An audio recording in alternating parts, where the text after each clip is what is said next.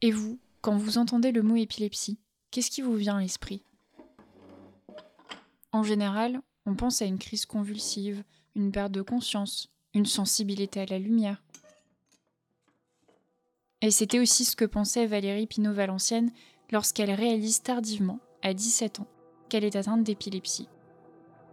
Jusqu'à maintenant, les médecins lui parlaient de malaise, et soudainement le mot épilepsie est prononcé pour la première fois en consultation. Je mets du temps à comprendre l'importance du terme qu'il vient d'employer. Lorsqu'enfin j'enregistre le mot épilepsie, le sol se dérobe sous mes pieds, mon crâne se fend en deux, je ressens une émotion cosmique. Je sais, il dit la vérité. Elle m'apparaît lumineuse, tragique et curieusement rassurante. Dans son livre, Une cicatrice dans la tête, elle raconte. Sans plus attendre, je me plonge dans le dictionnaire. Coincé entre épilation et épilogue, le mot me saute au visage. Épilepsie, du grec epilepsia, attaque. Affection neurologique qui se manifeste sous forme de crise violente avec des convulsions, correspondant à des décharges encéphaliques bilatérales ou localisées et pouvant s'accompagner de perte de conscience ou d'hallucination. Valérie Pinault-Valencienne, Une cicatrice dans la tête, 2000. Cette définition est purement scientifique. Elle n'explique rien sur le quotidien de la maladie et les adaptations qui seront nécessaires pour son bien-être. Et c'est de ça dont on va parler dans ce podcast. Bienvenue dans Raconter l'épilepsie, un podcast proposé par Claire Gentil, Agathe Camus et Clara Matet pour l'Institut La Personne en Médecine.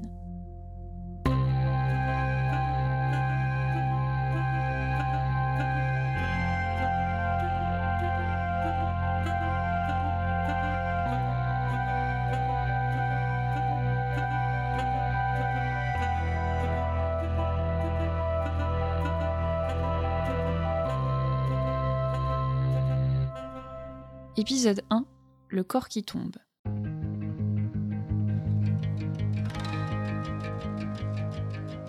Je m'appelle Claire, je suis doctorante en littérature française. Et au moment où je vous parle, je m'apprête à soutenir ma thèse de littérature spécialisée en humanité médicale et justement sur l'épilepsie. Les humanités médicales, c'est un domaine de recherche très récent, qui n'est pas encore très connu en France, mais ça, on va y revenir. Dans les cinq épisodes de ce podcast, l'objectif c'est de vous faire découvrir ce que sont les humanités médicales et en quoi elles sont cruciales, selon moi, aujourd'hui pour étudier les maladies chroniques comme l'épilepsie. Pour comprendre ce qu'est l'épilepsie, reprenons la base médicale trouvée par Valérie Pinault-Valencienne. Sur le plan euh, physiologique, c'est une hyperactivation, hypersynchronisation des neurones. Jérôme Petit, neurologue à l'Institut LATEP, spécialisé dans l'accueil de personnes souffrant d'épilepsie. Qui vont donc donner des symptômes qui seront relatifs à la zone cérébrale qui se met en place. Et donc tout ceci n'est pas euh, volontaire, euh, donc d'où la problématique de l'épilepsie et de bien souvent des, des, crises que le patient soit ne sent pas venir, soit il ne peut pas maîtriser les symptômes qui vont être produits à ce moment-là. Cette maladie neurologique est chronique. Chronique, ça signifie que c'est une maladie qui impacte le malade sur le temps long et dont il ne pourra pas forcément guérir. Selon l'Organisation mondiale de la santé, elle touche environ 50 millions de personnes dans le monde. Deux informations importantes sont à retenir pour comprendre cette maladie. Déjà, il y a plein de types d'épilepsie différentes et donc plein de types de crises différentes qui ne partagent pas les mêmes symptômes. Il y a des crises où tout le corps convulse et où on perd conscience et d'autres où le malade est conscient mais incapable de communiquer avec l'extérieur. Et ensuite, l'épilepsie ne se résume pas à la crise. L'épilepsie, c'est pas seulement la crise, euh, puisque justement les, définitions euh, de l'épilepsie ont été mises à jour, si j'ose dire, d'année en année. Et depuis 2005, euh, on a introduit justement la notion de répercussion psychosociale de la maladie. C'est une maladie chronique, donc euh, ces, ces, crises vont se répéter et vont forcément impacter la vie de la personne et aussi le regard des autres. Le neurologue se doit de tenir compte d'autres paramètres pour soigner son patient. Ce que veut dire Jérôme Petit, c'est que quelqu'un qui est épileptique doit faire face à beaucoup d'autres conséquences de la maladie, comme celles des traitements, des médicaments ou des différentes comorbidités qui peuvent s'ajouter dans le vécu de la personne. Pourtant, on ne retient que la crise quand on parle d'épilepsie. Et pour comprendre pourquoi, Revenons un peu en arrière.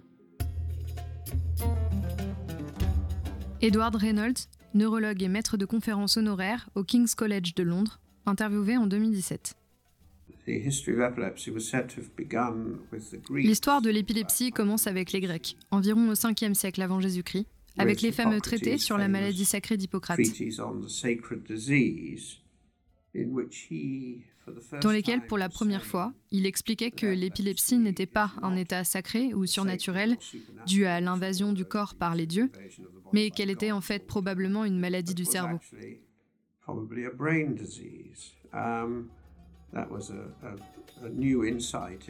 Ça, c'était une nouvelle vision de l'épilepsie.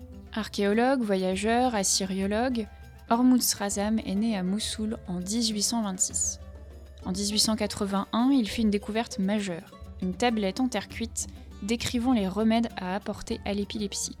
C'est la trace la plus ancienne d'une description de l'épilepsie dans l'histoire. Ce que j'ai appris, c'est que les Babyloniens étaient bien plus observateurs que les Grecs. Les Grecs parlaient de la maladie de la chute, ils n'avaient pas décrit les différents types de crises en détail, pas comme les Babyloniens. Sur cette tablette, les Babyloniens relèvent de nombreux symptômes comme les convulsions et la chute. Les Babyloniens ont clairement décrit les crises tonico-cloniques. Ils décrivent des absences, ce qu'on appelle nous des crises d'absence bien sûr, ils n'utilisent pas encore notre terminologie. Ils décrivent le phénomène que nous appelons l'épilepsie du lobe temporal, et ils décrivent même un type de crise dans lequel on rit, l'épilepsie gélastique. C'est remarquable de voir que cela a été documenté il y a presque 4000 ans.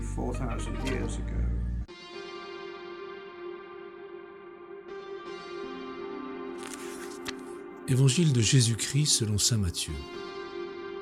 Un homme s'approcha de Jésus et tombant à ses genoux lui dit Seigneur, prends pitié de mon fils, il est épileptique et il souffre beaucoup. Souvent il tombe dans le feu et souvent aussi dans l'eau. Je l'ai amené à tes disciples, ils n'ont pas pu le guérir. Prenant la parole, Jésus dit, Génération incroyante et dévoyée, combien de temps devrais-je rester avec vous? Combien de temps devrais-je vous supporter? Amenez-le-moi. Jésus menaça le démon et il sortit de lui. À l'heure même, l'enfant fut guéri.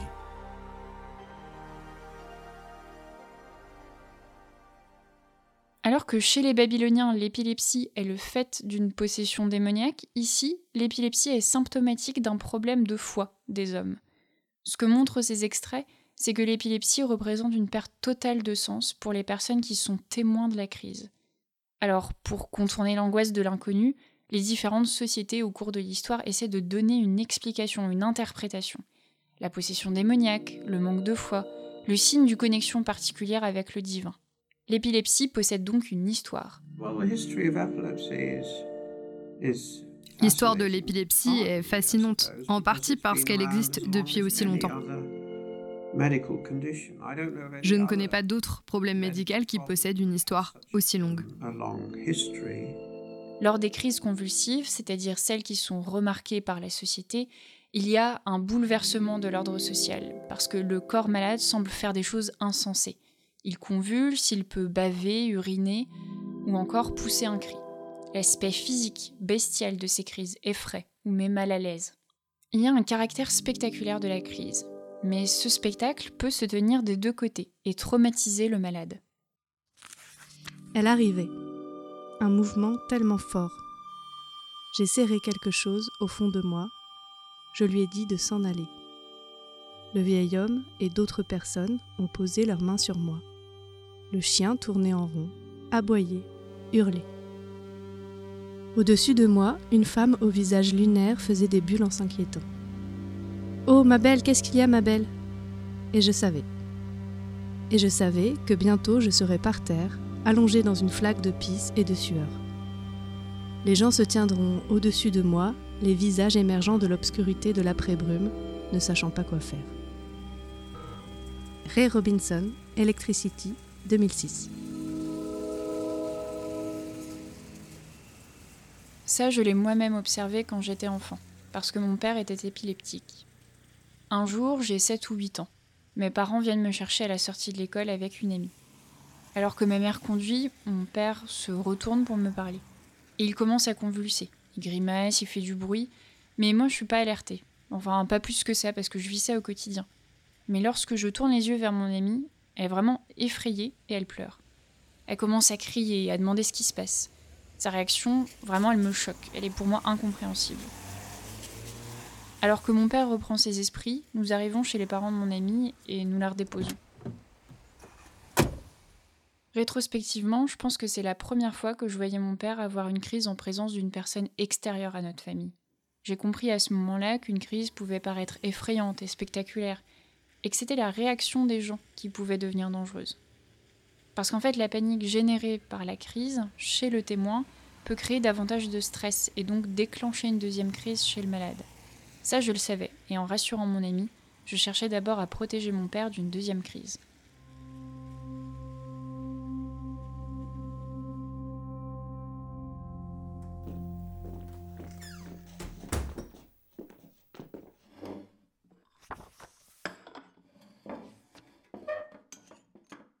Mais la crise d'épilepsie n'est pas toujours spectaculaire.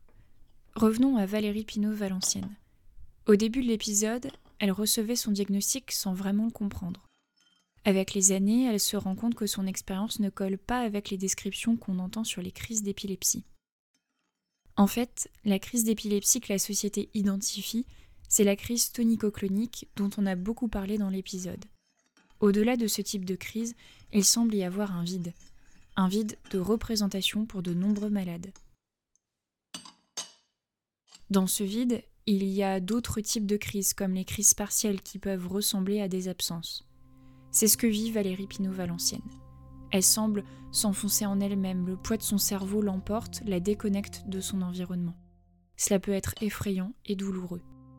Mais tout ça, ça ne se voit pas, alors que la crise tonico-clonique, qu'on appelle aussi généralisée, elle, elle se voit. Cela peut sembler absurde, mais je préfère les crises généralisées aux partielles. Elles traduisent à l'évidence une lutte interne, une action. Les crises habituelles aboutissent à un phénomène d'implosion. La violence des instants qui précèdent l'inconscient, angoisse d'apocalypse, n'éclate pas aussi peu, s'exprime par un regard flou, sage, figé, et par quelques gestes latéraux des bras. La passivité de ces malaises jure, détonne avec la panique ressentie juste avant. Cette incohérence me trouble. Comment puis-je avoir l'air presque serein alors que je suis détruite? Le contraste entre apparence calme et anéantissement interne me déstabilise. Son épilepsie, comme celle de beaucoup d'autres malades, est un handicap invisible. Et bien que ces crises généralisées soient douloureuses et affreuses comme pour beaucoup de malades, elles ont d'après Valérie l'avantage d'être clairement identifiées par les autres et par elles-mêmes. Les crises généralisées, bien qu'horribles à contempler, créer une logique entre le corps et le cerveau en miettes que je trouve compréhensible, à défaut de rassurante. Valérie Pinault-Valencienne, Une cicatrice dans la tête, 2000.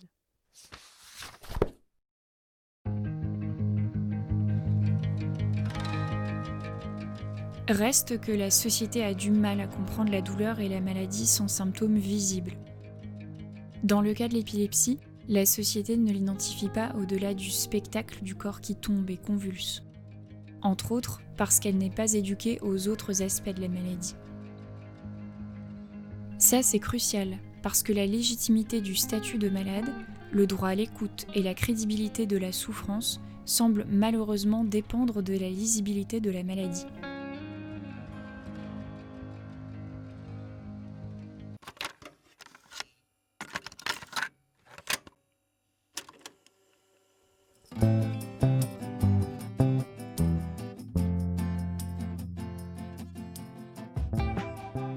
Vous avez pu entendre des extraits de textes littéraires, médicaux et religieux, et à cela j'ajoute mon récit de proche aidante. Mais tous ces récits coexistent et tous apportent une position, consciente ou non, sur l'épilepsie et les malades qui en sont atteints. Ce qu'on peut en retenir, ce sont les conséquences possibles de ces approches sur les malades. Le fait d'être stigmatisé, d'être isolé, mis en danger ou fantasmé. Dans les épisodes suivants, l'idée ce sera justement de continuer à faire dialoguer ces positions pour voir s'il est possible de déstigmatiser la maladie et de faire entendre la parole des malades pour ce qu'elle est. Analyser et accueillir ces récits, c'est justement un des rôles des humanités médicales. Et c'est ça que je propose dans la thèse que je suis en train d'écrire.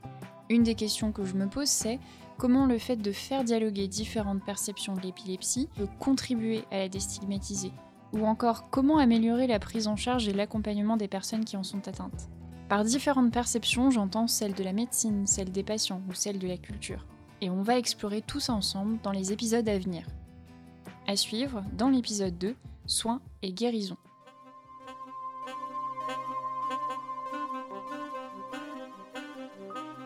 Composition originelle, Anna Cordonnier. Illustration, Lina Chem. Montage et réalisation, Clara Maté.